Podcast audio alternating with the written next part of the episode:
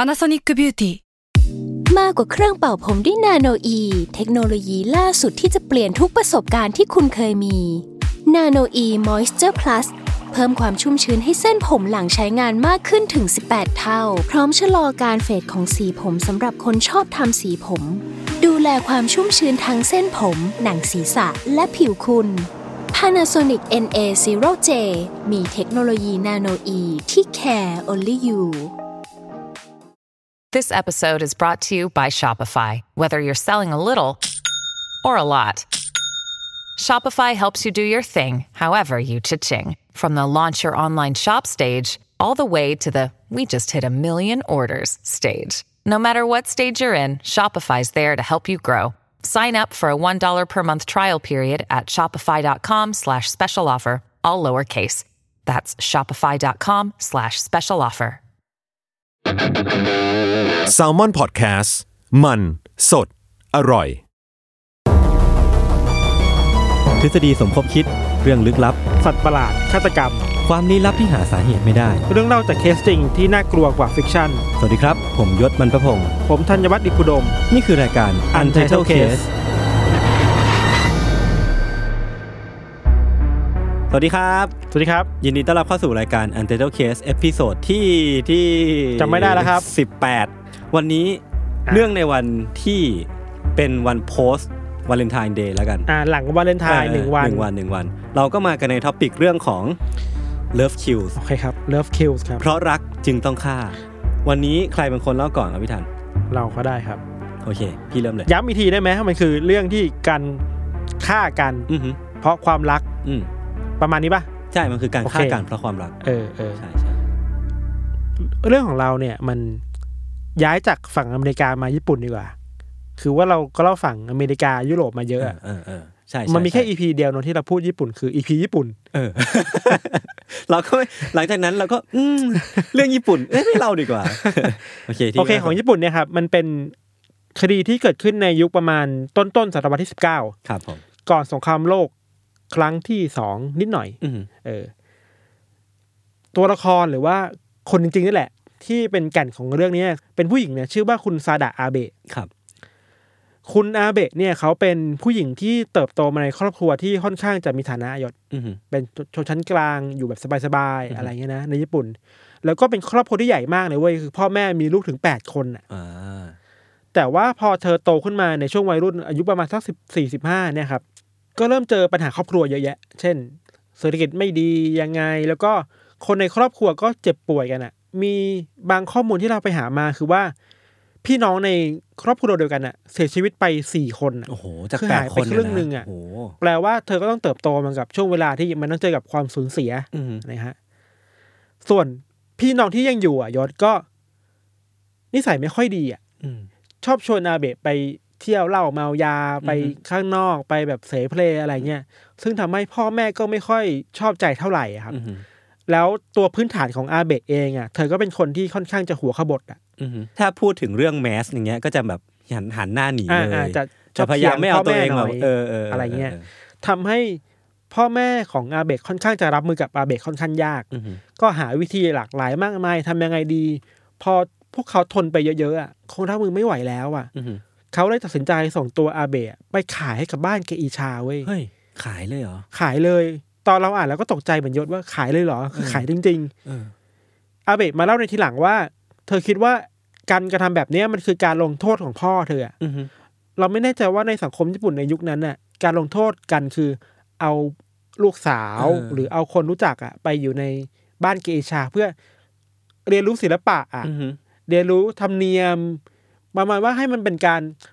ดัดนิสัยเธออะ อือฮึ เราคิดว่าอย่างนั้นนะ แต่นี่มันคือการขายนะ ใช่ไหม เออ เออมันมันดูเอ็กซ์ตรีมเหมือนกันนะ ไม่รู้เหมือนกันเพราะว่าอะไรอาจจะมีเศรษฐกิจที่มีปัญหา อืม อะไรเงี้ยนะ อืม แต่ว่าพออาเบะเข้าไปในอยู่ในวงการเกย์ชายศมันก็ไม่ง่ายอ่ะเพราะว่ามันก็มีเกย์ชายอยู่ในวงการอยู่แล้วอ่ะ อ่าฮะ แล้ววงการเนี่ยในญี่ปุ่นอ่ะมันต่อสู้กันโหดมาก มันแข่งขันสูง มันแข่งขัน ใช่ไห สูงอ่ะถึงแม้ว่าอาเบะจะพยายามฝึกวิชาเยอะอะร้องเพลง เต้ เล่น น ดนตรี รำ เต้นรำอะไรเงี้ยแต่เธอก็ไม่สามารถขึ้นมาอยู่ในท็อปเทียของเกย์ชาได้คือไม่ได้เป็นคามิเซเว่นอ่ะไม่ได้เป็นเซบัสึของเกย์ชาในบ้านนั้นได้อะอะไรเงี้ย อ่าฮะ มิหนำซ้ำเธอกลายเป็นเกย์ชาในกลุ่มล่างๆอ่ะ อือฮึ สมมุติถ้าเป็นพีระมิดเนี่ยเธออยู่ชั้นล่างสุดเลยอะ อืมอืม คือไม่ป๊อปอะพอไม่ป๊อปแล้วอะมันบังคับให้เธอต้องเริ่มขายบริการทางเพศอะ อ่า เราต้องเข้าใจกันก่อนว่าเกชาไม่เท่ากับการขายบริการทางเพศ ใช่ แต่ว่ามันมีอยู่ในนั้น อืม บางคนอะไรเงี้ยฮะ แต่พอใครขายๆไปเธอก็เริ่มแบบ มันไม่ใช่บอกว่าวะ อืม ใช่ไหมมันทำไมต้องเจออะไรแบบนี้อะไรเงี้ย แต่ด้วยความที่ต้องทนอยู่เพราะพ่อขายเธอมาแล้วอ่ะ เธอไม่มีสิทธิ์กลับไป เธอก็ต้องเดินหน้าต่อไป เอ อ่ะ อ อาเบะก็เลยเปลี่ยนใจเว้ยก็คิดว่าเกชาไม่น่ารอด ก็เลยเปลี่ยนไปเป็นโสเภณีแบบเต็มตัวไปเลยอะ อืม แล้วก็เธอย้ายไปทำงานอยู่ในในซ่องที่โทบิตะน่าจะเป็นดังอยู่อ่ะ อืม คืออยู่ในโอซาก้าถ้าไปตอนนี้จะมีซ่องโทบิตะนี้อยู่อ่ะ อืม พอไปอยู่ในซ่องโทบิตะมันก็ไม่ง่ายเหมือนเดิมว่ะ เธอก็ถูกมองว่าเป็นคนต่างถิ่นคนแปลกหน้า ครับ อาจจะเพราะว่าเธอมีนิสัยที่แปลกๆอยู่ด้วย ก็ถูก อือฮึ มองว่าเป็นคนแบบ เป็นแกะดำอ่ะ อืมเป็นแก่ดำในสังคมใหม่ เออเออเออเออระหว่างนี้เนี่ยทำให้อาเบะรู้สึกว่าโดดเดี่ยวมากๆเลยอะ อืม ซึ่งเราก็เข้าใจเธอได้ เข้า เธอ ใจ ได้ ได้ นะ นะ เว้ย ออ เพราะว่า เข้าใจได้เลยอะ ถูกพ่อขายอ่ะ มาอยู่เกชาก็ไม่ไหว ดิ้นรนแล้วด้วยซ้ำว่าแบบก็พยายามที่จะเป็นเอกเกอิชาที่ดี อืมก็ทำไม่ได้ ที่เป็ มันยากอ่ะ popular เออมันยาก แล้วพอมันอยู่ในโทบิตะมันก็สังคมมันก็ไม่ค่อยดีอะเนาะ อืม พูดตามตรงอ่ะ ขนาดเธอเลือกที่จะมาเป็นโสเภณีเต็มตัวแล้วอะยอมเสียสละ เออเออก็ยังยาก เสีสละ อยู่ เออ อะ ก็ยังเป็นสิ่งที่ยากสำหรับเธออยู่ เราว่าสถานะของอาเบะในตอนนี้คือเป็นคนชายขอบของสังคม อืม แบบเต็มตัวแล้วคืออ ม มันหยุดชายขอบไปแล้วอะอะไรเงี้ยครับ แต่ว่าในความมืดมิดแบบเนี้ยมันก็มีจุดเปลี่ยนเว้ยมันมาในปีหนึ่งเก้าสามห้าครับ ครับ เธอก็ขายบริการทางเพศแหละ อืม แต่เธอคิดว่าพอในมาถึงปีเนี้ยเธอจะเลิกให้ได้ อืม เธอจะเปลี่ยนตัวเองแล้วอะไรเงี้ยครับ เธอก็ออกจากวงการนี้นะ แล้วก็มาทำงานเป็นแม่บ้านอยู่ในร้านอาหารในนางโกย่าเว้ย อืม แล้วก็พบกับผู้ชายคนหนึ่งที่ชื่อว่าโกโรโอมิยะ อืม โอมิยะก็เป็นประมาณเสีย อืม เจ้าชู้หน่อยๆอะไรเงี้ย ก็รักกันมันจีบอาเบะแล้วก็ได้กัน แต่ว่าก็เอาอาเบะไปอยู่ด้วยในฐานะเป็นแบบนางบำเรออะ อ่า ไม่ได้จริงจังอะไหรนะ ไม่ได้ให้สถานะอะไรเธอเป็นจริงเป็นจังใช่ไหม อือือืมระหว่างที่รับอาเบะไปดูแล อืม ผู้ชายคนนี้ก็แนะนำอาเบะไว้ว่า เอ้ย ถ้าเธออยากจะออกจากวงการเนี่ย มันก็มีวิธีอื่นมากมายเลยนะ อืม ลองไปฝึกงานดูสิ อืมอืม มันมีที่ที่ฉันรู้จักอยู่แบบเป็นร้านอาหารอยู่ไปฝึกงานร้านนี้เผื่อที่จะเอาความรู้มาแล้วมาเปิดร้านของตัวเองในอนาคตอ่ะ อืม อาเบะก็ไปตามคำแนะนำเว้ย อือฮึ แล้วในร้านแห่งใหม่เนี่ยครับอาเบะไปเจอกับผู้ชายคนหนึ่ง ชื่อว่าคิชิโซอิชิดะ อ่า คุณอิชิดะเนี่ยก็เป็นเจ้าของร้านใหม่ที่ได้รับแนะนำมาอะไรเงี้ยอาเบะไปวันแรกอะโดนจีบเลยอ่ะ โอ้โห คืออิชิดะเป็นคนที่เจ้าชู้มาก อ่ะเจอค เป็น น playboy เจ้าชู้ อะ เออเออเจอคนเจ้าชู้อีกคนหนึ่ง เออ แล้วอาเบะก็ก็ชอบเพราะว่าตามข้อมูลหรือว่าตามภาพที่เราเห็นคืออิชิดะเป็นคนหน้าตาดี อืมอืม อะไรเงี้ย ครับ เจ้าชู้หน่อยรู้วิธีการเข้าหาผู้หญิงอ่ะ อืมในคนมีคาริสมาแหละ เออเออสุดท้ายก็ได้กันกับ อือฮึ อาเบะอะไรเงี้ยครับ ในระหว่างที่อาเบะก็ยังคบกับเสียคนนั้นอยู่ อยู่ใน ช่ อานันต์ของคน ไหม นั้นด้วย อ่ายังยัง อะไรเ ยังเป็นนางบำเรอ แต่ ของ ไม่ได้ไม่ได้มีสายสัมพันธ์ที่ ครับ จริงจังขนาดนั้นอะอะไรเงี้ยครับ ม เป็นเด็กเสียบ้างนเถอะ อ่าเป็นเด็ก อะไร สีย เงี้ยอะไรเงี้ยเออ พออาเบกเอ่อกับเอาใหม่นะครับ พออาเบกกับอิชิดะได้อยู่ด้วยกันบ่อยๆอ่ะความสัมพันธ์มันก็เริ่มลึกซึ้งมากขึ้นเรื่อยๆเว้ยมันไม่ใช่แค่กับเด็กเสียแล้วอ่ะมันคืออรักกันในฐานะคนรักอ่ะ เออ แล้วพวกเขาก็น่าจะอยู่ด้วยกันตลอดแทบจะแทบจะตลอดเวลาเพราะว่าแบบ ใช่ อาเบะก็ทำงานในร้านเขาด้วย แต่มีปัญหาเว้ยคือ อิชิดะมีภรรยาอยู่แล้วอะ อ้าวเหรอ แต่อาเบะรู้นะ อ้าว รู้ทั้งว่ามีภรรยาอยู่แล้ว รู้ทั้งว่าเป็นเพลย์บอย อ่าฮะ รู้ทั้งว่าชอบไปยุ่งกับวุ่นวายกับผู้หญิงเยอะแยะ อืม แต่อาเบะชอบอ่ะ อืม เราก็เข้าใจแหละ คนมันชอบไปแล้ว คนมันรักไปแล้วมันหลงไหลไปแล้วอะอะไรเงี้ยครับ อย่างที่เราบอกว่าพอมันหลงไหลไปแล้วอะความรักมันเข้าไปแล้ว เข้าตาไปแล้วอะ อืม ทั้งคู่ก็เริ่มพัฒนาความสัมพันธ์แบบลึกซึ้งมากขึ้นนะครับ จากแค่คบกันคุยกันก็เริ่มไปมีเซ็กซ์กันไปมีอะไรกันไปนอนด้วยกันอะไรเงี้ยครับ เราคิดว่าในจังหวะเนี้ยมันน่าจะเป็นจังหวะเดียวกับที่อาเบะพพยายามจะรู้สึกว่าตัวเองต้องการถูกเติมเต็มอะ อืม คือเธอถูกทอดทิ้งมาตลอดอย่างที่เราบอกเนาะ อืม ถูกขับไล่สายส่งมาตลอดอ่ะ ฮะ แล้วพอมันมีใครสักคนที่เข้ามา ณจังหวะที่เธอต้องการพอดีอ่ะที่เธอโดดเดี่ยวพอดีอ่ะมันเลยเข้าแกับนั้นได้อะแล้วบังเอิญนะอาจจะด้วยคาริสมาของอิชิดะนั่นแหละทำให้อาเบะชอบจริงๆ รักจริง ๆ อะไรเงี้ยความสัมพันธ์ระหว่างทั้งสองคนก็แบบ เรียกเรียกว่าอะไรดีวะดำดิ่งอะ อ่า ดำดิ่งลงไป เข้าอยู่ เรื่อย ใน ๆ ช่วง อะ แบบลุ่มหลงกัน เออเออเออบางข้อมูลที่เราไปหามายศมันเขาเล่าว่าทั้งสองคนเนี่ยต้องหนีไปอยู่โรงแรมม่านรูดอะ อฮึ เพื่อไปมีเซ็กซ์กันอะเพราะว่าอิชิดะก็มีภรรยาอยู่ มีภรรยา แล้ แล้ว ว ต้องหนีไปอย่างนั้นนะครับ ครับ บางทีคือหนีไปอยู่เป็นเดือนเดือนๆอะ โหเาแว คือหล ร้าง อา ไหล หาร กันมากอะทิ้งไปเลย อ๋ออิชิดะรวยอยู่แล้ว รู้อยู่แล้วไง เออ ทิ้งไปเลยอยู่เป็นเป็นเดือนสองเดือนอะไรเงี้ย อ่า เพื่อไปนอนหลับด้วยกันน่ะ โอ้โห คือมันลุ่มหลงกันมากๆอะครับ เออเออ อันนี้ค่อนข้างจะเอ็กซ์ตรีมหน่อยนะ แต่คือบางครั้งที่ทั้งคู่เขามีเซ็กซ์กันอ่ะ ครับ ทั้งคู่จะจ้างเกอิชา อือฮึ มาเล่นดนตรีให้ฟังอ่ะ ระหว่างที่ ระหว่างที่มีเซ็กซ์กันน่ะ หรือบางกรณีคือว่า ไปเรียกพนักงานให้มาเสิร์ฟเหล้าอ่ะ ระหว่างที่ ระหว่างที่ยังมีเซ็กซ์กันอยู่อ่ะมีเซ็กซ์ให้พนักงานดูอ่ะ อ่าฮะ คือมันเอ็กซ์ตรีมไปหน่อยไหมนะ เออเออเออ แต่ก็นั่นแหละความหลงหลายคนนะมันเป็น อืม อย่างเงี้ย คือผมว่าพวกเขากำลังทดลองความรู้สึกใหม่ ๆ กันเว้ยพี่ เออมั คื น อเหมือนแบบอยากทดลองไปเรื่อยๆว่า ระหว่างที่เรากำลังมีเซ็กซ์กัน เราจะลองทดลองเรียกคนนู้นคนนี้มาเพื่อสร้างประสบการณ์ใหม่ๆ ที่มันแบบ อืมอืม อาจจะเปิดโลกให้พวกเขาก็ มัน ได้ แล้วมันเป็นช่วงที่ความความสัมพันธ์มันกำลังหวือหวา เออออ มัน ออ มันเลยตอบโจทย์ตรงนี้ได้ ใช่ อะไรเงี้ย ใช่ใช่ แต่ว่าความน่ากลัวมันเริ่มต้นหลังจากนั้นเว้ยคือว่า พอทั้งคู่กลับมาจากโรงแรมแล้วอะเราต้องกลับมาใช้ชีวิตแบบจริงๆอะ อืม เฮ้ยมันเริ่มขัดกับความรู้สึกที่เรามีอะ อ่า คือในชีวิตจริงเราไม่สามารถไปกอบจูบรูปไล้อิชิดะได้ ในพับลิก ในพับลิกอะมันต้องแอบแบบซ่อนๆกันอะตอนนี้เองที่อาเบะรู้สึกว่า ฉันไม่อยากให้อิชิดะเป็นของคนอื่นแล้วอะ อยากครอบครองอิชิดะเป็นของตัวเองคนเดียวตลอดไปอะไรเงี้ย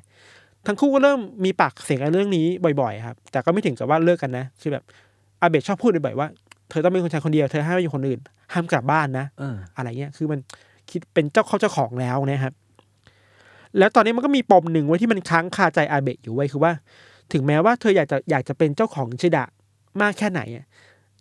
แต่สุดท้ายแล้วมันก็ทำไม่ได้อะเพราะว่าก็มีภรรยาอยู่แล้วอะ ครับ เธอก็เป็นแค่ชู้คนหนึ่งอ่ะพูด มี ตาม พัน ตรง ธะผูกพันอยู่ เออเออเออพอมาครั้งหนึ่งที่พวกเขานัดพบกันเพื่อไปมีเซ็กซ์หรือว่าพบเจอกันที่โรงแรมอะครับอาเบะเคยหยิบมีดขึ้นมาขู่อิชิดะเนี่ยนะว่า จะตัดอวัยวะเพศของอิชิดะทิ้งอ่ะ เออ ตัดทิ้งเพื่อไม่ให้อิชิดะไปมีอะไรกับคนอื่นอีกอ่ะ เออ แม้กระทั่งภรรยาของเขาอะนะ เออคือห่วงมากๆแล้วอ่ะ เออ โหนึกขั้นต้องขู่อ่ะ อือฮึ แต่ตอนนั้นเราคิดว่าอิชิดะคงแบบ ขู่กันอย่างนี้มึงล้อเล่นหรือเปล่า ขู่ ขู่ เล่นๆ เล่นๆแหละ เออ ห่วงแหละหึงแหละอะไรเงี้ย แต่มันก็เป็นสายสัญลักษณ์ เป็ สั น ญญะหนึ่ง เออเป็นสัญญาณหนึ่งว่าเอ้ยมันเริ่ม มันเริ่ม มันเริ่มยกระดับไปแล้วนะ มันไม่ได้แค่แค้นเฉยๆแล้ว มั ใช่ เป็น ใช่ ความแค้นทางกายภาพแล้ว พอมาถึงในช่วงหนึ่งของเดือนพฤษภาคมปี 1936 ครับทั้งคู่ก็นัดพบกันเพื่อก็ไปหลับนอนกันตามปกติแบบที่เคยทำมา แต่การไปมีเซ็กซ์กันครั้งเนี่ยมันเริ่มเวียดขึ้นว่ะ อืม อาเบะใช้ผ้าคาดเอวอะ อืม ที่ผู้หญิงญี่ปุ่นจะมีอะมารัดคออิชิดะ เออ ระหว่างที่มีเซ็กซ์กันอะ ครับ เพื่อให้ผู้ชายแบบขาดอากาศหายใจช่วงหนึ่ง อือฮึ แล้วก็ผ่อนออก อืม ทำอย่างเนี้ยตลอดที่มีเซ็กซ์อะ อืม แล้วอิชิดะก็ชอบนะ อ่ะโอเค ซึ่งโอเคแหละ มันเป็นคอนเซนต์ระหว่าง อ่ะ คนสองคนแหละ คือถ้าถ้าถ้าเป็นความชอบกันของทั้งคนสองคนอ่ะเราก็ไม่มีสิทธิ์ไปจัดเขา เออ ไม่มีสิทธิ์ไปจัดเขาหรอก แต่ไอการมีเซ็กซ์กันแบบนี้ที่มัน เพิ่งพัฒนามาใช่ไหม เออ มันเพิ่งเพิ่ง สักพักหนึ่งแล้วแหละ อ่า แต่การมีเซ็กซ์กันแบบนี้ที่มันเริ่มดำดิ่งขึ้นน่ะ อืม เริ่มเริ่มเวียดขึ้น เริ่ม อ่า สนุกขึ้นน่ะ มันยิ่งแปลว่าให้ความสัมพันธ์ของสองคนนี้มันรู้สึกแล้วนะ อืม ที่จะพร้อมที่จะแบบ เปิด ยอม เผ ให้ ยด้าน เปิดเผยด้านมืดของตัวเองอะไรเงี้ยครับ ครับ แต่ว่าไอ้ที่มันอยู่กับอาเบะมาตลอด มันคือความกลัวแบบปมเดิมๆอ่ะ อือฮึ เออถึงฉันจะรัดคอเธอถึงฉันจะเธอจะบอกว่าเธอชอบการมีเซ็กซ์กันแบบนี้แต่เธอก็ยังมีเมียอยู่อ่ะ คือพอกลับไปอยู่ชีวิตจริงปุ๊บ เออมันมัน ความจริงมันก็กลับ มันคู่ขนานกัน นะ นะความจริงมันคู่ขนานกันนะครับ ทั้งคู่ก็หลบๆซ่อนๆกันแบบนี้ไปเรื่อยๆอะจนมาถึงวันที่ 16 พฤษภาคมอะครับ ทั้งคู่ก็เชอโรงแรมไปแล้วเราไปนอนด้วยกันอีก คราวเนี้ยเราไม่รู้ว่าใครนะ แต่ว่ามันมีการเตรียมเอายากล่อมประสาทอะ อืม ไปเยอะมากเลยเว้ย อือฮึ เป็นขวดอะ อืม เพื่อให้อิชิดะกินน่ะ อืม เพื่อให้การกินยากล่อมประสาทแล้วไม่จะไม่รู้สึกเจ็บปวดตอนที่รัดคออ่ะ อ๋อ เขาจะว่ามันมัน จะได้ มัน ทำ เป็น กิจ สต กรรมนี้ต่อไปเรื่ น อย เรื่อยๆ แล้วได้หลาย ๆ ครั้ง อืม อะไรเงี้ยครับ แต่ว่ามันมีช่วงหนึ่งไว้ยที่อิชิดะบอกกับอาเบะว่า เราไม่รู้ว่าเขาอ่ะพูดด้วยน้ำเสียงที่ล้อเล่น หรือว่าจริงจังนะเขาบอกว่า ถ้าเธอจะเอาเชือกมารัดคอเขาอีกอะ อืม คราวเนี้ยห้ามปล่อยออกแล้วนะ เหรอ ถ้าปล่อยออกอะเขาจะเจ็บปวดเว้ย โอ้ สุดท้ายแล้วอาเบะก็เอาเชือกมารัดคออิชิดะจนตายอะ เฮ้ย เออคือทำจริง ๆอะแล้วเราไม่รู้ว่ามันคือเสียงที่ล้อเล่นของอิชิดะหรือเปล่าอะ เฮ้ย เธอเล่าในภายหลังว่าไอการฆ่าอิชิดะในครั้งนั้นน่ะมันเหมือนกับการยกภูเขาออกจากอกอะ เฮ้ยเหรอ แต่เราเราไม่มั่นใจนะว่าไอการยกภูเขา งงเลยอะ ออกจากอกมันคืออะไร แต่ เออ ถ้าจะพอวิเคราะห์เองแบบ ไม่มีทฤษฎีอะไรเลยเราคิดว่า อ่ฮะ หรือเพราะว่าเธอไม่อยากให้อิชิดะไปมีคนอื่นวะ อืม การฆ่าคน อืม ฆ่าอิชิดะอะมันคือการไม่ให้อิชิดะไปมีอะไรกับคนอื่นแล้วอะ เออ แต่ผมกลับสงสัยอย่างคำพูดที่อิชิดะพูดไว้ยพี่ อืม ทำไมเขาถึงพูดอย่างนั้นออกมาแบบ หรือ เรา ว่า ไม่ตัรู้วตัวเขาเองอ่ะ ก็อึดอัดกับความสัมพันธ์นี้ด้วยเหมือนกันหรือเปล่า เราไม่รู้หรือเราไม่มั่นใจว่าในณตรงนั้นน่ะ อืม สถานการณ์มันมันดำหนึ่งมีแค่ไหนอะ ความรู้สึกของคนสองคนนะตอนนั้น เอ เป็น อ ยังไงเออ มันเป็นยังไงเราไม่สามารถพูดได้ไง แต่ว่าเขาพูดออกมา แต่ด้วยความที่มันเป็นมันเป็นรายงานของตำรวจอะ ที่มาจากก็น่าจะมาจากคำพูดของอาเบะอีกที แล้วมันเราไม่รู้น้ำเสียงไง อืม ว่าน้ำเสียงที่อิชดะพูดมันจริงจังหรือล้อเล่นอะ เออ แต่สุดท้ายแล้วคืออาเบะก็ฆ่าจริง ทำจริง ๆยังไม่จบว่ะ เอ้ย เรื่องราวหลังจากนั้นก็เริ่มน่ากลัวขึ้นอีกอะ ครับ คือว่า พออิชิดะตายได้สักหลายชั่วโมงนะคือนอนอยู่ในโรงแรมด้วยกันอะไรอย่างเงี้ยครับ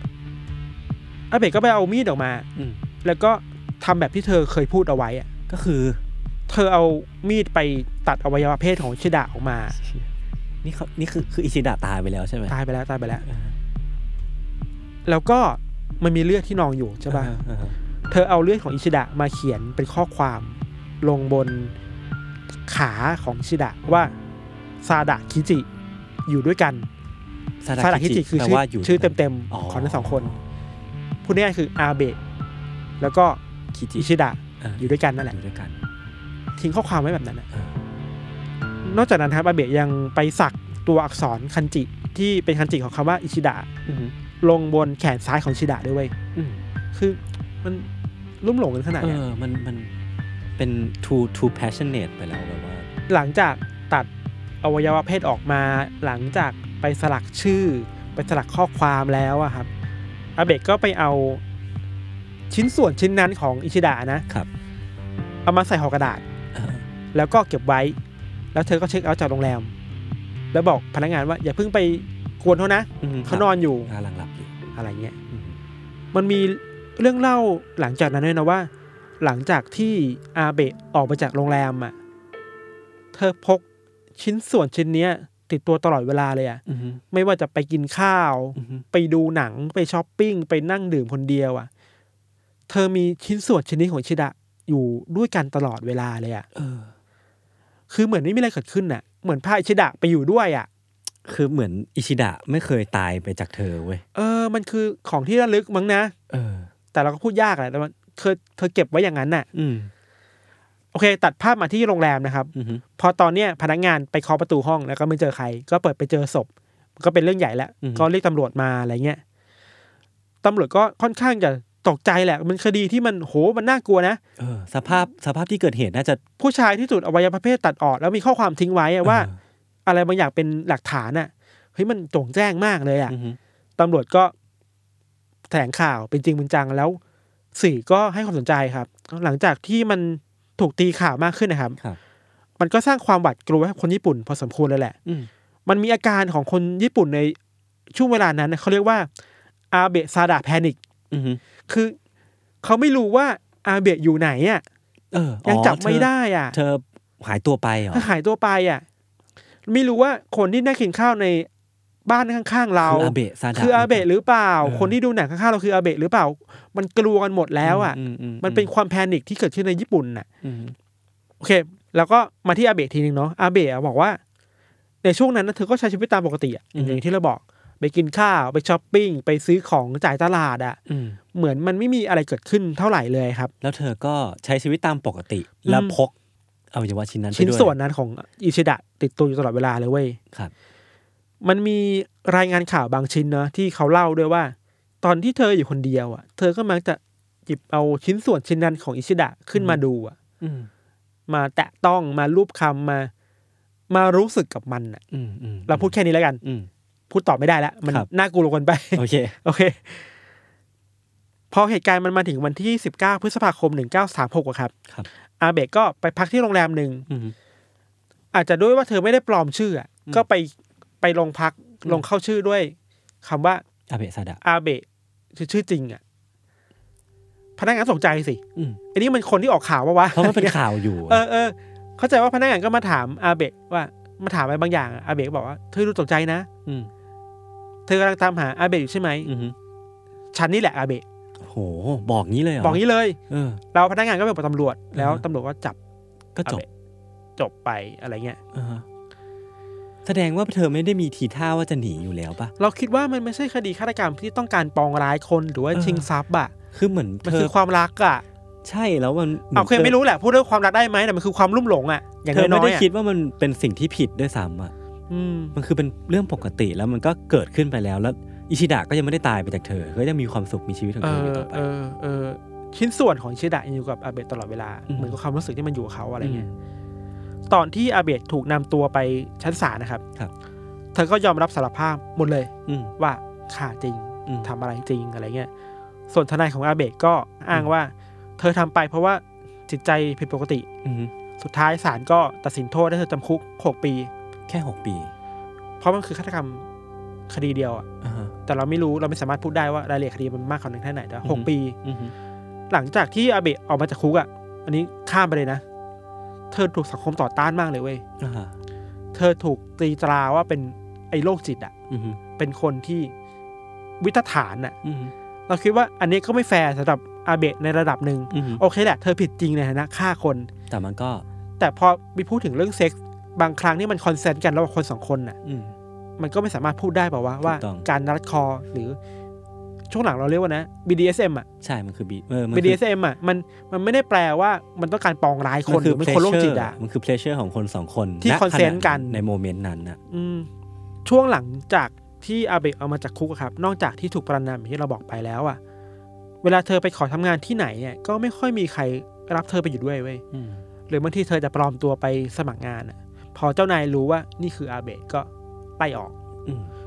สุดท้ายแล้วเธอก็กลับมาในสถานะเดิม คือเป็นคนชายขอบของสังคมญี่ปุ่นน่ะ อืม แล้วพอมาอยู่ช่วงหนึ่งเว้ย คนที่เคยรู้จักอาเบะมารายงานว่า อาเบะหายตัวไปอะ อืม หายสาบสูญไปเลยอะ อ่าฮะ ไม่รู้เธอหนีไปไหนอยู่ที่ไหนอาจจะแบบ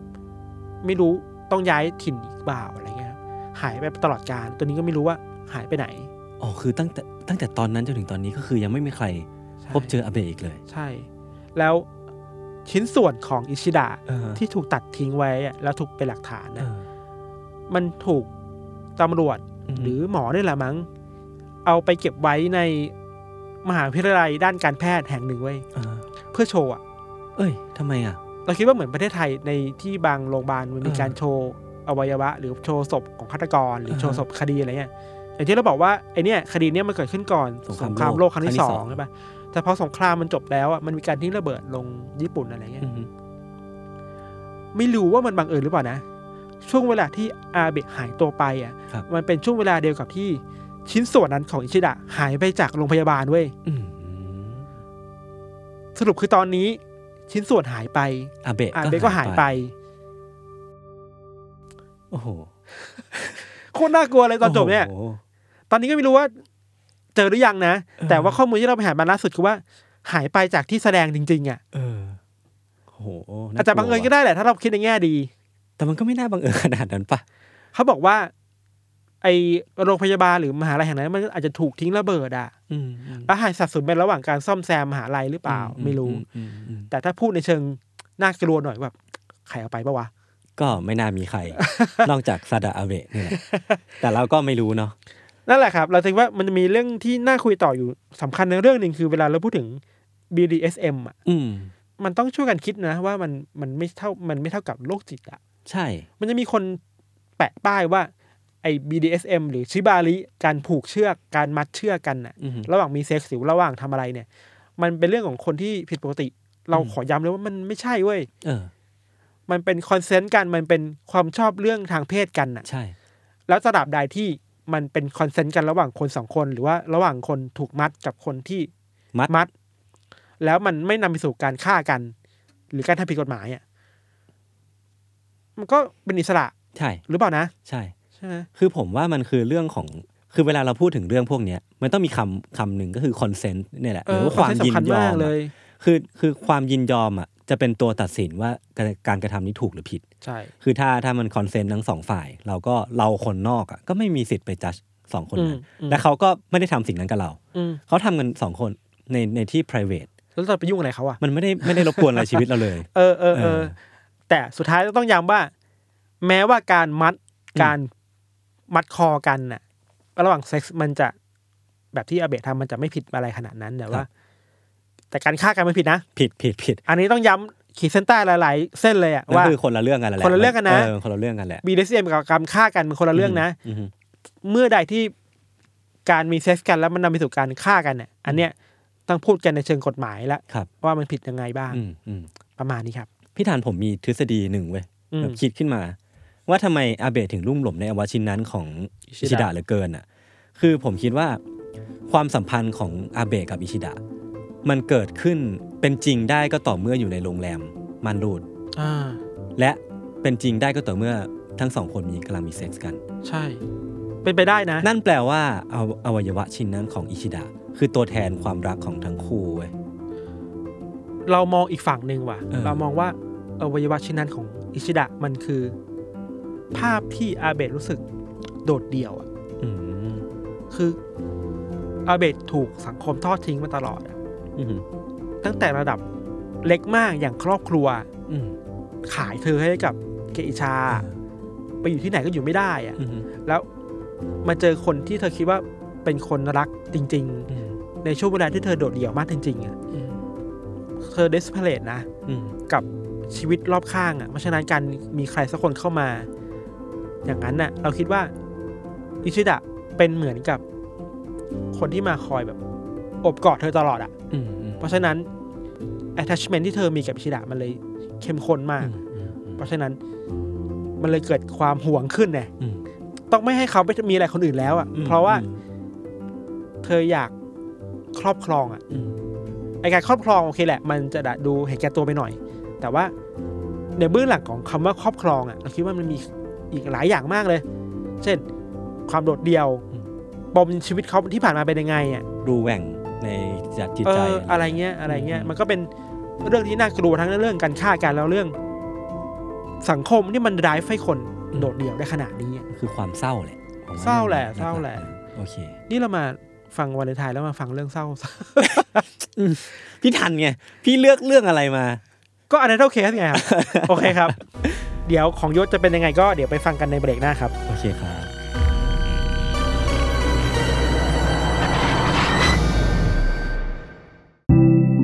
สวัสดีครับคุณผู้ฟัง พวกเรา s ซ l m o n Podcast อยากชวนคุณไปฟังรายการใหม่ในซีซั่น2 ของพวกเรานะครับ Time Machine Party Game Podcast ที่เรากล้าบอกว่าเป็นเจ้าแรกในไทยที่ทำ Party Game Podcast นะครับ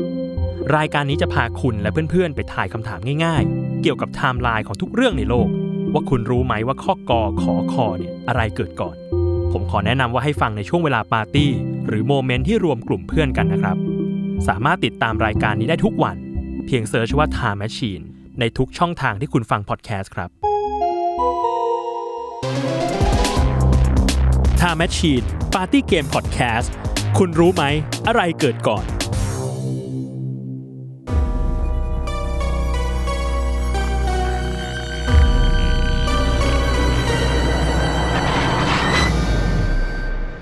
โอเคครับ ก็กลับมาอยู่ในเบรกที่ 2 ของรายการ a t t e n d a l Case ครับผม ครับ คือเรื่องของผมเนี่ยต้องเกริ่นก่อนว่าความรักเนี่ย มันมีทุกยุคทุกสมัยเนาะ อ่า ในเรื่องของพี่ทันก็เป็นเรื่องของความรักเนาะ อ่า ก็จะเป็นเรื่องของความรักที่อาจจะไปถึงขั้นลุ่มหลง อืม คือของผมเนี่ยอยากจะพูดถึงความรักอีกฟอร์แมตหนึ่งแล้วกัน คือเป็นความรักในโลกออนไลน์เว้ย อ่า ครับ ก็ คือ ทันสมัยหน่อย ใช่ใช่ก็คือพอมันเป็นโลกออนไลน์แล้วอะพี่คอนเซปต์ของโลกออนไลน์มันคือการไม่รู้จักกันเนาะ ครับ การไม่เห็นหน้ากันการที่เราจะเป็นใครก็ได้ในโลกออนไลน์แล้วคือมิตรภาพหรือว่าความสัมพันธ์ในโลกออนไลน์มันก็มีตั้งแต่เพื่อนที่อาจจะเล่นเกมด้วยกัน อืม หรือมันอาจจะพัฒนากลายเป็นความสัมพันธ์ที่มากกว่าเพื่อน คือกลายเป็นคู่รักกันในโลกออนไลน์ คือผมอะ่ะก็เคยมีเพื่อนเพื่อนคนหนึ่งละกันที่ อืม เคยมีแฟนในโลกออนไลน์อะ่ะ คือมันรู้จักกันจากการเล่นเกมออนไลน์ แล้วก็ อืม รู้สึกว่าก็ได้คบกันจริงๆอะไรเงี้ยผมรู้สึกว่าเออมันก็แปลกดีเหมือนกันที่ว่าเทคโนโลยีเนาะมันทำให้เรามีการค้นพบความสัมพันธ์ใหม่ ๆ หรือว่า ครับ มีวิธีการที่เราจะ reach ไปถึงคนใหม่ ๆ ปัดซ้ายปัดขวาก็เจอแล้วอะไรเงี้ย เออเออเอยอืม นั่นแหละพี่ ผมก็เลยคิดว่าเรื่องราวที่ผมนำมาเล่าในวันเนี้ยมันน่าจะเป็นเรื่องของความรักในโลกออนไลน์ซะเป็นหลักครับพี่ อ่าอ่า เรื่องเนี้ยเป็นเรื่องราวความรักของ Account เนาะ Account name ชื่อว่า t o Hot Blonde และก็ Marine Sniper ครับ ทอฮอตบลอนเนี่ยก็ตามตามตัวเลยพี่ ผมว่าน่าจะแปลว่าสูงฮอตก็ อ่าฮอตอ่ะ สวยก็บลอนก็คือผมสีทอง แล้วก็ ชื่อจริง ๆ เลยเหรอ มันเป็นชื่อ Account เขา อ๋อโอเอเคอแล้วก็อีกคนหนึ่งชื่อแมมารีนสไนเปอร์ทั้งสองคนเนี้ยเจอกันบนเว็บบอร์ดเว็บหนึ่งเป็นเป็นเป็นออนไลน์เกมเว็บบอร์ดชื่อว่า pogo com มันเป็นเป็นเป็นเว็บไซต์ที่เอาไว้เล่นเกมพวกเกมไพ่อะพี่เกมแบบบอร์ดเกมออนไลน์ต่างๆ ที่แบบ อ๋อ ไม่ใช่เกมออนไลน์จ๋าขนาดนั้นอะ อ๋อไม่ใช่แบบ ROV ไม่ใช่อะไรขนาดนั้น ใช่ใช่ใช่แล้วทั้งสองคนเนี้ยก็มาเจอกันบนเว็บไซต์นี้แล้วก็เล่นเกมด้วยกันไว้ยพี่ คือคุณมารีนสไนเปอร์เนี่ยจริง ๆ แล้วอะตัวจริง ๆ ของเขาอะเขาชื่อว่าโทมัสมอนโกเมอรี่ไว้ยพี่ อายุ 46 ปี อ่า ส่วนคุณทอฮอตบลอนเนี่ยเป็นหญิงสาวอายุ 18 ปี อ๋อ คือทั้งคู่อะ รุ่น คือคนละรุ่นกันเลยเว้ย รุ่นลูกกับรุ่นน้า เออ ก็คือเป็นพ่อลูกกันได้อะ เออ คือทั้งคู่อ่ะก็เล่นเกมด้วยกันเว้ยเริ่มต้นจากการเล่นเกมด้วยกันก่อน แล้วก็รู้สึกว่าคุณมารีนสไนเปอร์เนี่ยแหละ น่าจะเป็นคนที่เป็นฝ่ายทักไปหาคุณทอฮอตบลอนเนาะ อืม คือคุณมารีนสไนเปอร์เนี่ยเขารู้ว่าทอฮอตบลอนเนี่ยตัวจริงอายุแค่ 18 ปี เขาก็เลยปลอมตัว ว่าตัวเองก็เป็นเด็กหนุ่มอายุ 18 ปีเช่นกันเว้ยคือเขาอ้างว่าตัวเองอายุ 18 ปี เป็นทหารอเมริกัน นาวิกโยธินอเมริกันที่ไปประจำการอยู่ที่สนามรบอิรัก ซึ่งมันก็เป็นภาพลักษณ์ที่ดูเท่แหละ ดูอ่าดูแบบ เป็น มี ทหาร ใช่มีภาคมีแบบ กำย มีมีภาพลักษณ์ที่ค่อนข้างที่จะดูเท่ ำในสังคมอเมริกา ใช่ เพราะ ใช่ สังคม ใช่ มันเท่เนอะทหารอะไรอย่างเงี้ยเนาะ อืมคือมันเป็นเรื่องของคนในโลกอินเทอร์เน็ตแหละที่คิดว่าตัวเองจะเป็นใครก็ได้ เราจะสร้างภาพให้ตัวเองขึ้นมายังไงก็ได้ในโลกออนไลน์ ในอีกฝั่งหนึ่งก็คือว่า อืม แล้วเราก็ไม่รู้ด้วย ใช่ ว่าเขาจะเป็นหรือไม่เป็น เออ จริงหรือเปล่าอะไรเงี้ย แล้วเขาก็คิดว่าคงไม่มีวันไม่มีวันได้เจอกันจริงๆหรอก คุณทอฮอตบลอนกับคุณมารินสไนเปอร์เพราะเขาก็คงคิดว่าเออก็มากสุดก็แค่เล่นเกมด้วยกันอะหรือไม่ก็แชทคุยกันแค่นั้นแหละ อืม เออ แต่ว่าความรักเนี่ยมันไม่เลือกที่เกิดเว้ย คือจากการแชทกันน่ะกลายเป็นความสัมพันธ์ที่มากกว่าเพื่อนเว้ย คือทั้งสองคนปิ๊งปังกันขึ้นมาจริง ๆอะ เพราะว่าเล่นเกมกันบ่อยๆเนี่ยเหรอ แล้วก็เหมือนภาษาหรือว่า เคมีเข้ากัน เออ มันมีความเคมีอะไรบางอย่าง อ่า ที่ทำให้ อ่า ทั้งสองคนอ่ะเริ่มที่จะชอบพอกันเว้ย คือพอทั้งสองคนอ่ะพัฒนาความสัมพันธ์ไปเรื่อยๆเว้ยพี่ ข้อมูลความจริงของคุณทอฮอตบลอนอ่ะ ก็ได้ถูกเผยขึ้นมาเรื่อยๆเว้ย เพราะว่าตัวคุณทอฮอตบลอนเนี่ยเป็นคนที่จะชอบเปิดเผยเรื่องราวของตัวเอง ชอบที่จะส่งรูปต่างๆ ให้คุณมารินสไน ห เปอ มาย ร์ ถึงว่ามันคือการส่งในในเว็บนั้นใช่ป่ะ ในแชทในแชท ไม่ได้ Facebook อะไรน ไม่ใช่ไม่ใช่ไม่ใช่ ในแพลตฟอร์มอันนั้น ใช่ เป็น โอเค ในแพลตฟอร์มของเว็บเว็บไซต์ pogo.com อ่า นี่แหละ อ่าอ่า ก็จะเป็นแบบเหมือนเป็น direct message ะ เออเอ เอ อ อ เออ เออ คือชื่อจริงของคุณทอฮอตบลอนเนี่ย ชื่อว่าเจสซี่เว้ย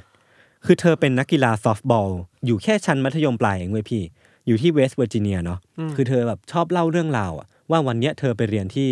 ที่นี่นะ เรียนวิชานี้ แล้วก็ชอบที่จะส่งรูปวิถีชีวิตของตัวเองมาว่าวันเนี้ยอยู่ที่นี่นะ ไปทำนู่นทำนี่อะไรเงี้ย แล้วมันก็ไม่ใช่แค่รูปวิถีชีวิตเว้ย มันเริ่มที่จะเป็นรูปรูปว้าบวิวแล้วกัน อ่าๆ คือไม่รู้ โอเค จะใช้คำว่าอะไร มันคือเป็นรูปว้าบวิวอะ ก็ส่งรูปอวัยวะตัวเองร่างกายตัวเอง ช่ ให้ดูกัน ช่ อะไรอย่างเงี้ยแหละ ใช่ โอเค ใช่ใช่คือพอช่วงแรกๆอ่ะเจสซี่ก็จะเป็นคนที่ส่งอยู่ฝ่ายเดียวเว้ย เธอก็เลยกลับกัน เธออยากขอให้คุณมารีนสไนเปอร์ส่งรูปของตัวเองกลับไปด้วยเว้ย ไม่งั้นเป็นฝ่ายให้คนเดียว เออ ก็ยังไงอยู่เนี่ย ใช่ใช่ใช่ คือคุณมารีนสไนเปอร์เนี่ย ด้วยความที่เขาอายุ 46 ปีเนาะ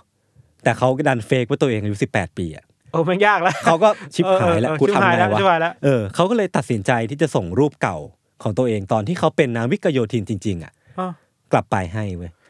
รูปยังไงอ่ะ คือผมก็ ไ ไม่แน่ใจเว่าคือผมอะยังไม่เห็นรูป ว่าเขาส่งรูปอะไรให้ไป แต่ว่าปรากฏว่าเจสซี่อะเชื่อเว้ยว่านี่คือรูปจริง ๆ ของปัจจุบัน คือผมผมว่าน่าจะมีทริคอะไรบางอย่างแหละ ที่ทำให้เจสซี่เชื่อว่าเนี่ยคือรูปของ อ่า มารินสไนเปอร์จริงๆเว้ยแล้วจริง ๆ แล้วอ่ะคุณมารินสไนเปอร์เขาเคยเป็นนาวิกโยธินจริง ๆ เมื่อประมาณ 30 ปีก่อนแล้วนะ เป็นนาวิกโยธินจริง ๆ ที่ไม่เคยออกรบมาก่อน หรือว่าไม่เคยไปสนามรบไม่เคยไปสงคราม แต่ว่าตัวเขาเองอ่ะได้รับเซอร์ติฟิเคตว่าเป็นนักแม่นปืนมา อืม เออเออคือหลังจากที่คุณมอนโกเมอรี่หรือว่ามารินสไนเปอร์ อ่า ส่งรูปตัวเองตอนเป็นนาวิกโยธินกลับไปอ่ะ ครับ เจสซี่ก็เชื่อจริง ๆ ว่าเนี่ยคือ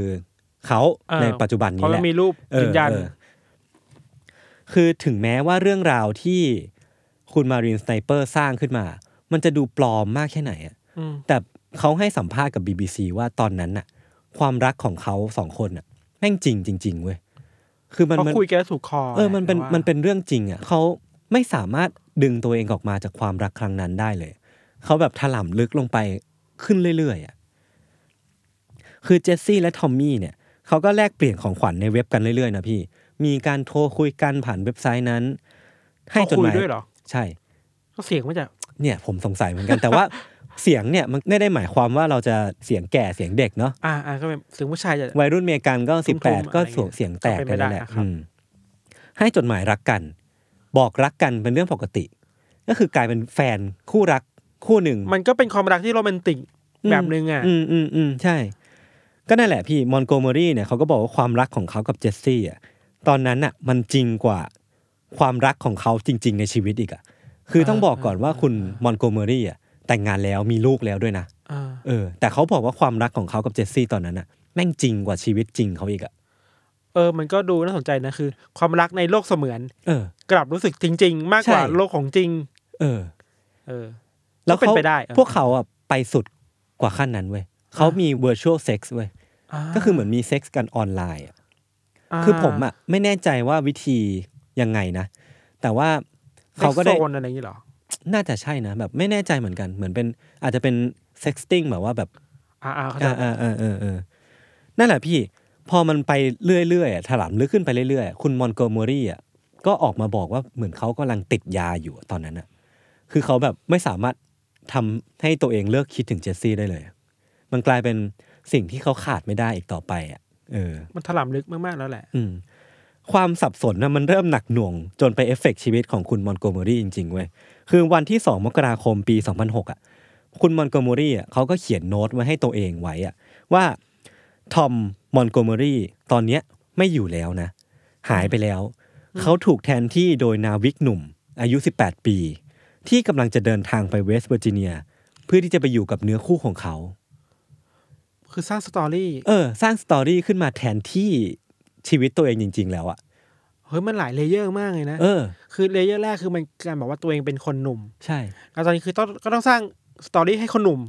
เพิ่มขึ้น กลับ อีก มาเป็นตัวเองที่ เป็นชีวิตจริง ๆ อ่ะ เออว่ะเออ เอ ว่ะ อเออ ซับซ้อนว่ะ เขาเริ่มเชื่อว่าตัวเองเป็นนาวิกหนุ่มคนนั้นแล้วอ่ะ อ่า เออเออ จากที่คิดว่าจะเป็นแค่ตัวละครสมมุติ ใช่ มันเริ่มกลายเป็นความจริงขึ้นเรื่อยๆเว้ยพี่ อืมอืมอืม แต่ในขณะที่ความรักมันกำลังสุกงอมอ่ะพี่ นั่นแหละ เหมือนความจริงอ่ะ มันก็กลับเข้ามาตีหน้าอีกทีหนึ่งอ่ะมันเข้ามาตบหน้าคุณทอมมอนโกเมอรี่อีกทีหนึ่งวันหนึ่ง ช่วงเดือนมีนาคมปี 2006 ลูกสาวคนหนึ่งของคุณมอนโกเมอรี่เนาะเขาก็ได้มาขอใช้คอมคอมพิวเตอร์ อืม ของคุณมอนโกเมอรี่ และในขณะนั้นอ่ะ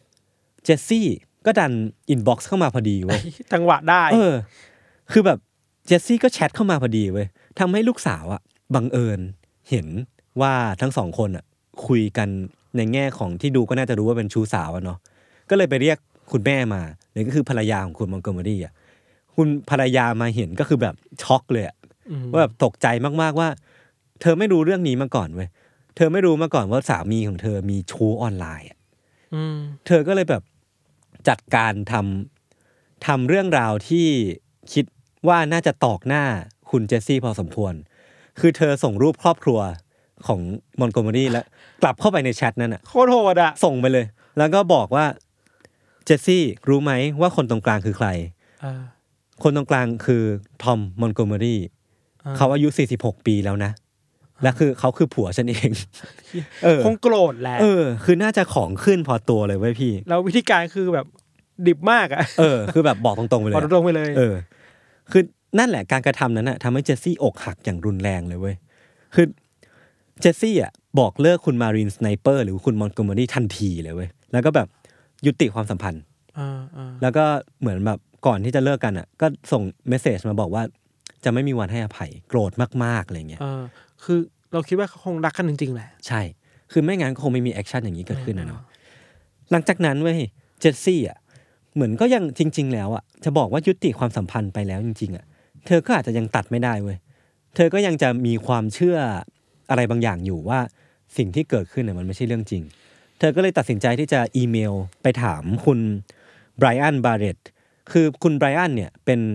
เพื่อนร่วมงานของคุณมอนโกเมอรี่ที่ที่ออฟฟิศเนาะน่าจะเป็นที่มหาวิทยาลัยแห่งหนึ่งมั้งผมไม่แน่ใจเหมือนกัน คือคุณไบรอันเนี่ยเป็นนักศึกษาหน้าตาดีเว้ย แล้วเขาก็รับจ็อบเสริมเป็นช่างซ่อมเหมือนแบบช่างซ่อมไอทีด้วยอะเป็นเหมือนมีความเชี่ยวชาญทางด้านคอมพิวเตอร์ประมาณหนึ่ง คุณเจสซี่ก็เลยทักไปถามว่า เรื่องของคุณมอนโกเมอรี่เนี่ยจริงไหมที่ว่าเขาอายุ 46 ปี อืม แต่งงานแล้วมีลูกแล้ว ไม่ใช่นางวิกกโยธินหนุ่มอายุ 18 ปี อย่างที่เขาอ้างจริง ๆ หรือเปล่า ซึ่งก็นั่นแหละก็น่าจะเป็นเรื่องจริงที่คุณไบรอันบอกไปว่าเออคุณมอนโกเมอรี่อายุ 46 ปีจ คือ ริง ต้ๆอง นะ การคนมาคอนเฟิร์ม เออเออ แหละว่าจริง ๆ ใช่ไหมอะไรอย่างเงี้ย ใช่ แต่ว่าระหว่างที่คุณเจสซี่เนี่ยปรึกษากับคุณไบรอันน่ะ ทั้งสองก็ปิงปังกันเว้ย แสดงว่าคุณเจสซี่น่าจะมีเสน่ห์ประมาณหนึ่งเลยนะพี่ว่าปะ แต่นี่คือโลกความจริง ไม่ในออนไลน์เวอร์ชวลเหมือนเดิม คือเธอติดต่อคุณไบรอันผ่านทางอีเมล แล้วก็ทางเว็บไซต์นี้ด้วยแหละ อืม รักกันได้ไงวะ ไม่รู้ คือคือน่าจะเป็นเรื่องของเคมีอีกแหละ หรือไม่ก็ จะแบบในในสถานกาวัรฒนศิล ณ์ ป์แหละ ในสถานการณ์ที่คนกำลังต้องการที่ปรึกษา อะไรประมาณนั้น คุณเจสซี่ก็อาจจะอกหักอย่างรุนแรงมา อ่อ่อ่า ก็เลยคิดว่าคุณไบรอันน่ะน่าจะเป็นที่พึ่งด้วย ครับ แล้วก็คุณเจสซี่เนี่ยคิดว่าไบรอันน่ะน่าจะเหมาะกับเธอมากกว่าคุณมาเรียนสไนเปอร์เนาะเพราะว่าไบรอันเนี่ยตัวจริง ๆ แล้วอ่ะก็อายุแค่ 22 ปี เจสซี่ก็อายุแค่ 18 ปี แล้วคุณไบรอันยังเป็นนักศึกษาแบบหนุ่มหน้าตาดีด้วยอะไร อื เงี้ย ม ก็เลยคิดว่าในแง่ของสเตตัสแล้วอ่ะ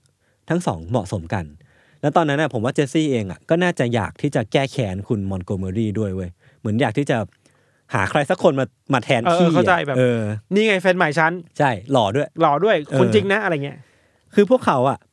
บอกรักกันอย่างโจงแจ้งในกลุ่มแชทที่คุณมอนโกเมอรี่อยู่ด้วย เอา เว้ย คืนอ่ะ เออ คือแบบบอกรักกันเฟลิร์ตกันแบบว่าจีบกัน อ่าอ่า ในแชทที่แบบมีคนเห็นเยอะแยะมากมาย นั่นทำให้คุณมอนโกเมอรี่แบบของขึ้นหนักเลยอะโกรธจัดเลยอะว่าแบบเหมือนโดนหยามหน้าอะพี่ อืม แล้วความรักของเขากับเจสซี่อะมันคือเรื่องจริงเว้ยมันเลยเหมือนโดนแบบจิ้มเข้าไปที่ใจ อืม เออ น่าจะเจ็บ เป็นเรื่องที่เจ็บมาก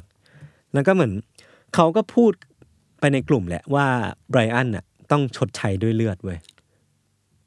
ดูอ่ะคือดูเดือดอ่ะ ไม่รู้ว่าเรื่องจริงหรือเปล่านะ ไม่รู้ว่าพูดออกมาด้วยน้ำเสียงยังไง เหมือนที่พี่ทันคอนเซิร์นแหละแบบ แต่มันก็เป็นคำพูดที่ค่อนข้างที่จะรุนแรงอยู่เหมือนกัน อือฮึคือการคบกันของเจสซี่กับไบรอันน่ะพี่ มันไม่ใช่แค่ความรักของ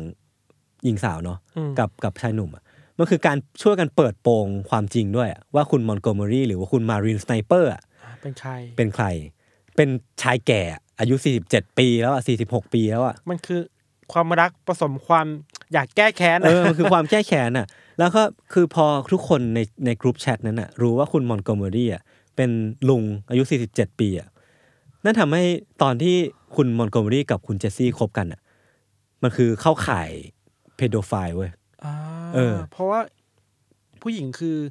อายุ 18 ปี สิบแปดปี แต่ว่าคุณ อ่าเขาใจะรักว่าแก่กว่าเยอะ ใช่ นั่นแหละพี่มันเลยเขาเลยเอาพยายามเอาเรื่องเนี้ยมาโจมตีคุณมอนโกเมอรี่ทำให้เขาถูกมองในแง่ไม่ดีอะในกลุ่มแชทนั้นอะจนทำให้แบบมันเกิดเรื่องบานปลายขึ้นไปเรื่อยๆอะไรเงี้ยแต่สุดท้ายเว้ยพี่ เหมือนท่ามกลางไฟที่มันร้อนรุ่มอะไฟที่มันกำลังโหมอะ เออเออ ผมว่าไฟนั้นอะมันดันไปจุดติดฐานไฟเก่าเว้ย ของใครกัน คือคือเจสซี่อ่ะมีอยู่มาวันหนึ่งเว้ยเจสซี่ก็ทักกลับไปหาคุณมอนโกเมอรี่หรือคุณมารีนสไนเปอร์อะ อ่า ว่าแบบอยากขอคืนดีอ่ะไม่รู้เพราะอะไรนะ มัน เหมือนไม่รู้ว่าสาเหตุคืออะไรจริง ๆอ่ะคือเธอทักไปหาคุณมอนโกเมอรี่ว่าอย่างนี้เว้ยฉันอยากอยู่กับทอมมี่จัง เธอคิดถึงช่วงเวลาของเราไหมทอม แต่ก็รู้ความจริงแล้วนี่ว่า ใช่ ไม่ใช่คนที่เคยคุยกันนะ ใช่ แล้วคือคุณคุณมารีนสไนเปอร์เนี่ยก็ตอบกลับไปว่า มากกว่าที่เธอคิดนะ ฉันคิดถึงมันมากกว่าที่เธอคิด หัวใจฉันปวดร้าวเวลาเธอเรียกฉันว่าทอมมี่ ฉันอยากที่จะเป็นนาวิกโยธินหนุ่ม 19 ให้เธอจังเลยอะไรเงี้ย เออ คือ นั่นแหละพี่แล้วทั้งสองอ่ะก็กลับมาคบกันเว้ย เออ คือคุณมอนโกเมอรี่ก็แบบดีใจมากอะ่ะ เพราะว่าอย่างที่พี่ทันพูดเลยคือเจสซี่รู้แล้วว่ามารินสไนเปอร์คือชายแก่อายุ เออ 47 ปี แล้วมีครอบครัวแล้วอะ แต่ก็ยังจะกลับมาคบกับเขาอยู่ นั่นแปลว่าความรักของทั้งคู่อะคือเรื่องจริงเว้ย มันต้องผูกพันกันน่ะ ไม่ใช่แค่เรื่องในโลกเสมือนนะมันคือเรื่องในโลกแห่งความเป็นจริงแล้วอ่ะ เเอ มันทำให้เขาดีใจมากๆอะไรอย่างเงี้ยครับ และนั่นแหละ พอมันกลับมารีเทิร์นกันอีกครั้งอ่ะ มันทำให้มอนโกเมอรี่ลุ่มหลงในตัวเจสซี่มากกว่าเดิมอีกเว้ย ภรรยามายุ่งก็ไม่ฟังแล้ว อีกต่อไปแบบ อีกนอไปเลย คือเขาก็จะมีสัมพันธ์เชิงชู้สาวกับคุณเจสซี่ผ่านทางออนไลน์ อืม ไปเรื่อยๆ จีบกันเรื่อยๆ ความรักพัฒนาขึ้นไปเรื่อยๆ มี virtual sex กันอีกเรื่อย อืมอืม ๆ แล้วก็ถอนตัวออกมาไม่ขึ้นแหละ เพราะคราวนี้มันคือการรักกันในฐานะ ใช่ คนนั้นจริง ๆ แล้วอะ ใช่ ไหม ใช่ใช่ แต่แล้วเว้ยพี่มีอีกทวิสต์หนึ่ง ยังมีอีกอะครับ เออ คืออยู่ดีๆอ่ะเจสซี่ก็บอกเลิกคุณมอนโกเมอรี่เว้ย แล้วก็กลับไปคบกับไบรอันอีกครั้งหนึ่งเว้ย ปลาแดนนี่เป็นคนช่วย ไบรอันที่เป็นคนใช่ที่เป็นคนช่วย ช่วยเปิดโปง ช่วงนั้น อืมเรื่องสาเหตุอะไรก็ไม่แน่ใจเว้ย คุณมอนโกเมอรี่ก็แบบอกหัก ดังเปาะอีกรอบหนึ่งอ่ะ อ่า ดำดิ่งเข้าไปแบบช่วงเข้าสู่ห่วงมืดอ่ะเป็นช่วงชีวิตที่น่าจะตกต่ำประมาณหนึ่งสำหรับจิตใจของคุณมอนโกเมอรี่อะเนาะ จากความลุ่มหลงอ่ะมันกลายเป็นความอิจฉาริษยา แล้วก็จากความอิจฉามันกลายเป็นความเกลียดชังเว้ย อืม คุณมอนโกเมอรี่เกลียดชังคุณไบรอันแบบมาก ๆอะไรเงี้ย เออมึงเข้ามาทำไมอะไรอย่างงี้ป่ะ เออมันมายุ่งทำไมมายุ่งเรื่องของพวกกูทำไมอะไรเงี้ยครับ ความเกลียดชังมันน่าจะกลายเป็นเรื่องของความแก้แค้นอะมีวันหนึ่งคุณมอนโกเมอรี่ได้ข่าวว่าคุณไบรอันอ่ะ จะขับรถไปหาเจสซี่ที่บ้าน อันเนี้ยคือการพบกันตัวเป็นๆ จริง การนัดหมายที่จะพบกันตัวเป็นๆ ๆ ของ ในโลกจริงๆ ในโลกจริง ๆ ของไบรอันกับเจสซี่ ซึ่งแม้แต่มอนโกเมอรี่ที่มาก่อนอะยังไม่เคยได้สิทธิ์นี้อะ อ่า มันทำให้คุณมอนโกเมอรี่ทนไม่ไหวเว้ยคือเขารู้อยู่แล้วว่าคุณไบรอันทำงานที่ไหนอะคือเขาก็ไปดักรอเว้ย า คือพอคุณไบรอันมาถึงที่รถอะเพื่อที่จะขับไปหาคุณเจสซี่อะเสียงปืนมันดังขึ้นสามนัดเว้ย อ่า แล้วคุณไบรอันก็เสียชีวิตคารถเลย มีคนไปยิง ใช่ ก็คือน่าจะเป็นคุณมอนโกเมอรี่นี่แหละ เออ โหมัน การเจอกันครั้งแรกบนโลกแห่งความเป็นจริง เออ กลับมีคนตายอ่ะ ก่อนที่จะเจอด้วยนะ เออก่อนที่จะเจอเนี่ยนะ เออ แล้วคือพอตำรวจมาเจอที่เกิดเหตุเว้ยพี่ เขาก็ได้รับทราบเรื่องราวรักสามเศร้าเนี่ยจากเพื่อนร่วมงานของคุณไบรอัน ว่ามีเรื่องราวอกหักรักคุด คือไม่ต้องรีแคปกันเยอะมากอะ ใช่ เพ แล้ว ราะมัน แล้ว ยาวยาวเฟ้ยมากเลยเรื่องราวอะ เขายังไม่รู้จริงๆอะว่าคุณมอนโกเมอรี่อยู่ไหนอะแต่ว่าเขารู้ว่าคุณมอนโกเมอรี่น่าจะมุ่งหน้าไปทางไหน พี่ทันก็พอเดาได้ไหม เขาก็น่าจะมุ่งหน้าไปทางบ้านของคุณเจสซี่ ใช่ ถูกปะ ใช่ใช่ใช่ เออ ทางตำรวจอะก็เลยขับรถไป มุ่งหน้าไปที่ที่บ้านของเจสซี่เลย เพื่อที่จะไปหาเงื่อนงำแล้วก็เหมือนก็ต้องไปป้องกันด้วยแหละว่าคุณมอนโกเมอรี่อาจจะไปทำอะไรเจสซี่หรือเปล่า เขามีน่าจะมีปืน ใช่ อาวุธ เออคือพอไปถึงอะคนที่มาเปิดประตูคือคุณแมรี่เว้ยก็คือเป็นคุณแม่ของเจสซี่ อืม คือพอตำรวจเข้าไปอะไปถามเจสซี่อ่ะที่เป็นลูกสาวที่น่าจะอยู่ในห้องของตัวเองอะว่า เอ้ย คุณมอนโกเมอรี่มาทำอะไรเธอหรือยัง เออเออเออ ปรากฏก็ยังไม่มีนะ ว่าแบบเออยังไม่มีร่องรอยว่าคุณมอนโกเมอรี่มาทำอะไรลูกสาวเธอแล้ว หหรือรือ บุกเข้ามาที่บ้าหนรือว่ามาทำอะไรเจสซี่แล้วอ่ะ อ่า แต่ว่าที่พีคกว่านั้นน่ะคือเจสซี่ตัวจริงๆอ่ะไม่รู้ว่ามอนโกเมอรี่คือใคร ไม่รู้จักไบรอันที่โดนยิงไป เอ้า แล้วก็ไม่รู้ว่าเรื่องราวรักสามเศร้าเนี้ยมันคืออะไร ที่แล้วอะไรคืออะไร เออ เดี๋ยวนะ ผมตั้งสติก่อน คือเจสซี่ที่เป็นตัวละครหลักมาทั้งหมดเนี่ย ใช่ ไม่รู้เรื่องอะไรเลย ตำรวจไปถามเว้ยว่า เอ้ยมอนโกเมอรี่อยู่ไหน คือ อ่ะ เขามาทำอะไรเธอหรือยัง เจสซี่ไม่รู้จัก ถามถึง อ่ะ ไบรอันไม่รู้จัก เรื่องราวรักสามเศร้าบนอินเทอร์เน็ตไม่รู้จัก แล้วเขาคุยกับใครอ่ะ คือพอตำรวจสืบเสาะไปเรื่อยๆเว้ยพี่ ปรากฏว่าคนที่เป็นเจสซี่อ่ะ คือคุณแมรี่ ที่เป็นแม่ของเจสซี่ เออ คือคุณแมรี่ชิลเบอร์เนี่ย เป็นคนที่ปลอมตัวเป็นเจสซี่มาตลอดเวลาในเรื่องนี้เว้ย ปลอมตัวเป็นลูกสาว ใช่ ทั้งแชท ทั้งตัวละคร ทั้งรูปที่ส่งให้คุณมอนโกเมอรี่ ทั้งรูปที่ส่งให้คุณไบรอัน คือเป็นรูปของเจสซี่ตัวจริง คือลูกสาว ๆ คือเธอเอารูปลูกสาวไปส่งให้คนในอินเทอร์เน็ตเว้ย โคตรน่ากลัวเลยอ่ะ เออ คือมันเป็นความสัมพันธ์ที่เรา ไม่รู้อะไรเลยนะ ใช่ แล้ว ที่น่ากลัวคือลูกสาวไม่รู้ว่าถูกแม่เอาข้อมูลตัว เออ เองอ่ะ ไป ไปคุยกับคนอื่นอ่ะ พี่ลองนึกภาพดูว่าวันหนึ่งอ่ะมีตำรวจมาถามเราว่ารู้จักคนนี้ไหมรู้จักคนนู้นไหม แล้วเราไม่รู้จักเว้ยแต่ว่ากลายเป็นแม่เราอ่ะที่เฟกว่าเป็นตัวเราในโลกอินเทอร์เน็ตอ่ะแล้วกลับเอารูปของตัวเราอ่ะไปโพสต์ให้คนอื่นดูอะ แล้วระหว่างคุยกันน่ะเขาก็ไม่รู้สึกอะไรกันเลยเนาะว่ารู้สึกแปลกๆไหมว่าเสียงคนนี้ไม่น่าใช่เด็กวัยนี้ คือผมว่า ไม่แน่ใจเหมือนกันว่า อาจจะเป็นเรื่องของความรักที่มันลุ่มหลงแหละ เข้าขั้นลุ่มหลงเนี่ย อ่า อาจจะแบบทำให้เราสกิปดีเทลอะไรบางอย่างไป อืม โอ้โหโห ถ้าใครจะเล่นเว็บไซต์หรือเล่นแอป ต่อจากนี้หลังจากฟังเรื่องยศเนี่ย เออ ต้องระวังแล้วนะ ต้องระวังดีๆนะ ไอคน เออ ที่เราไปปัดปัดซ้ายปัดขวาเนี่ย เออเป็นตัวจริงหรือเปล่า จริง ก็ม่ แค่ไหนวะ นี่แหละพี่มันคือคอนเซปต์ของโลกออนไลน์แหละ มันคือเรื่องเรื่องของ anonymous ที่ว่าพอเราเป็นใครก็ได้แล้วอะเราไม่มีตัวตนแล้วอะด้านมืดที่สุดของเราอะมันก็จะถูกเผยออกมา เรามองอีกเรื่องหนึ่งด้วยในด้านมืดคือ ด้านมืดที่แม่ อืม เอาอินโฟเมชันของลูกสาวตัวเองอะ เข้าข่ายผิดกฎหมาย ไปไปปลอมแปลงตัวเองแล้วไปสร้างสัมพันธ์กับคนอื่นนะ อืม โอเคแหละเราไม่เบลมหรอกว่าการพูดคุยกันระหว่างคนสองคนจะเป็นเรื่องผิดอะ อืม แต่มันมันตั้งอยู่บนฐานของการสร้างอัตลักษณ์ใหม่อะ่ะ เออ แล้วไม่ใช่อัตลักษณ์ที่ตัวตนจริงๆอะ่ะแล้วเป็นลูกสาวตัวเอง อะ่ะ มันคือลูกสาว ตัวเป็นๆที่มีชีวิตอยู่ เธอก็มีชีวิตของเธอ แล้วลูกสาวจะคิดได้ไงวะ พอรู้ข่าวเรื่องนี้ใช่ไหมเราอยาก ก็คือ เรียน หลังจากนั้นคุณมอนโกเมอรี่ก็ถูกจับเนาะเพราะว่าในสถานที่เกิดเหตุที่คุณไบรอันถูกยิงในรถของเขาอะ อืม มี DNA ของคุณมอนโกเมอรี่อยู่ แล้วก็มันมีภาพถ่ายที่ยืนยันว่าคุณมอนโกเมอรี่อ่ะครอบครองปืนทหาร ที่ตำรวจคิดว่าน่าจะเป็นปืนที่ใช้ในการก่อเหตุพอดี คุณมอนโกเมอรี่ก็เลยถูกจับไป อย่างที่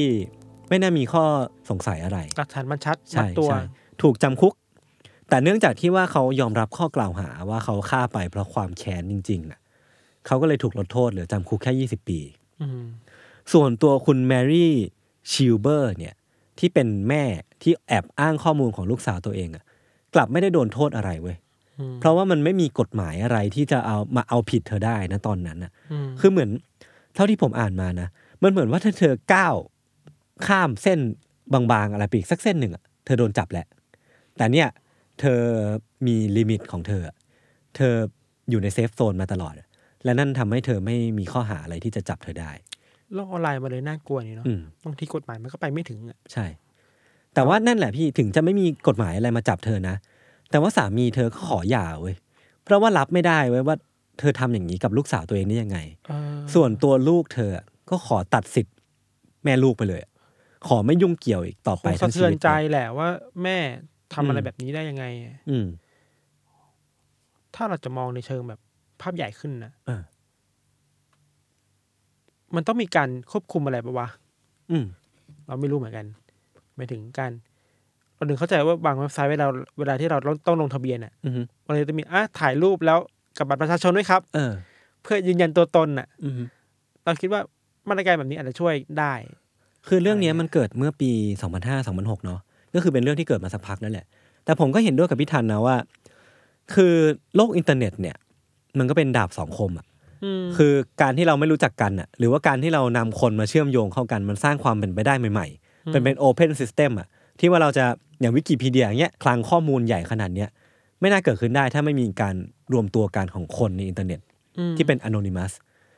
แต่ว่านี่แหละเคสของเรื่องเนี้ย กับเคสของเราที่เล่าไปในตอนที่สี่ปะ ไม่แน่ใจเรื่อง อิ อิน น เท เท อ อ ร์ ร์ เน็ต เน็ตอ่ะก็เป็นเคสตัดดี้ของการนำพา คล้ายๆกันเชื่อมโยงกับคนที่ อืม แปลกหน้าเข้าหากันน่ะ อืมแต่นั้นมันก็ทำให้เรามาตั้งคำถามอีกทีนึงไว้ยว่า ตัวตนในโลกอินเทอร์เน็ตอ่ะมันควรจะ verify ได้หรือเปล่า เออ มัน แล้ว ถึงจะทำให้ เออ เกิดความปลอดภัยขึ้นอ่ะ เราย้อนกลับมาที่ธีมของไอ EP เนี่ย อืม ความรักอ่ะ เออ มันโหมันเป็นความรักที่ตั้งอยู่บนฐานของอะไรไม่รู้ที่เราไม่รู้เต็มไปหมดเลยอ่ะ มันมี unknown factor เต็มไปหมดเลยนะ เราไม่รู้ว่า เอ้ย คนจริงปะวะ ยิ่งเทคโนโลยีที่มันเริ่มดีขึ้นน่ะ อืม อ่ะช่วงหลังมันมีพวก ดีเฟก ดีเฟกอ่ะ เออเอออันนี้ยิ่งโอ้โหยน่ากลัว ดีเฟกคือ AI ที่สามารถเปลี่ยนเสียงคนให้มันเนียน เปลี่ยนหน้าตา เปลี่ยน อืม ภาพคนให้มันเนียนขึ้นได้นะเผื่ออ ม ใครไม่รู้จักนะครับ ถ้าดีเฟกมันเก่งกว่านี้มากๆอ่ะ แล้วคนมาดีเฟกกันต่อกันต่อกันน่ะ ทำให้เกิดความรักได้นะ โอเคแหละความรักเกิดขึ้นได้แต่ เออ มันก็เป็นโลกที่ดิสโทเปียหน่อยๆหรือเปล่าวะ นิดนึงแหละเออ ไซเบอร์พังแบบน่ากลัวน่ากลัว คือกลับมาที่คอนเซปต์คือ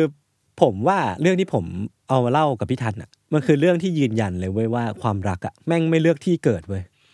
และในยุคไหนหรือว่ายุคสมัยไหนอ่ะ อืมของเรานี่คือก่อนสงครามโลกครั้งที่สองอีกอะ เออแม่งก็ยังยังมีความรักที่เกิดแบบว่าไม่มีสิทธิ์ให้เราเลือกอ่ะคือการที่เราจะรักใครชอบใครอ่ะเราอาจจะไม่มีสิทธิ์เลือกก็ได้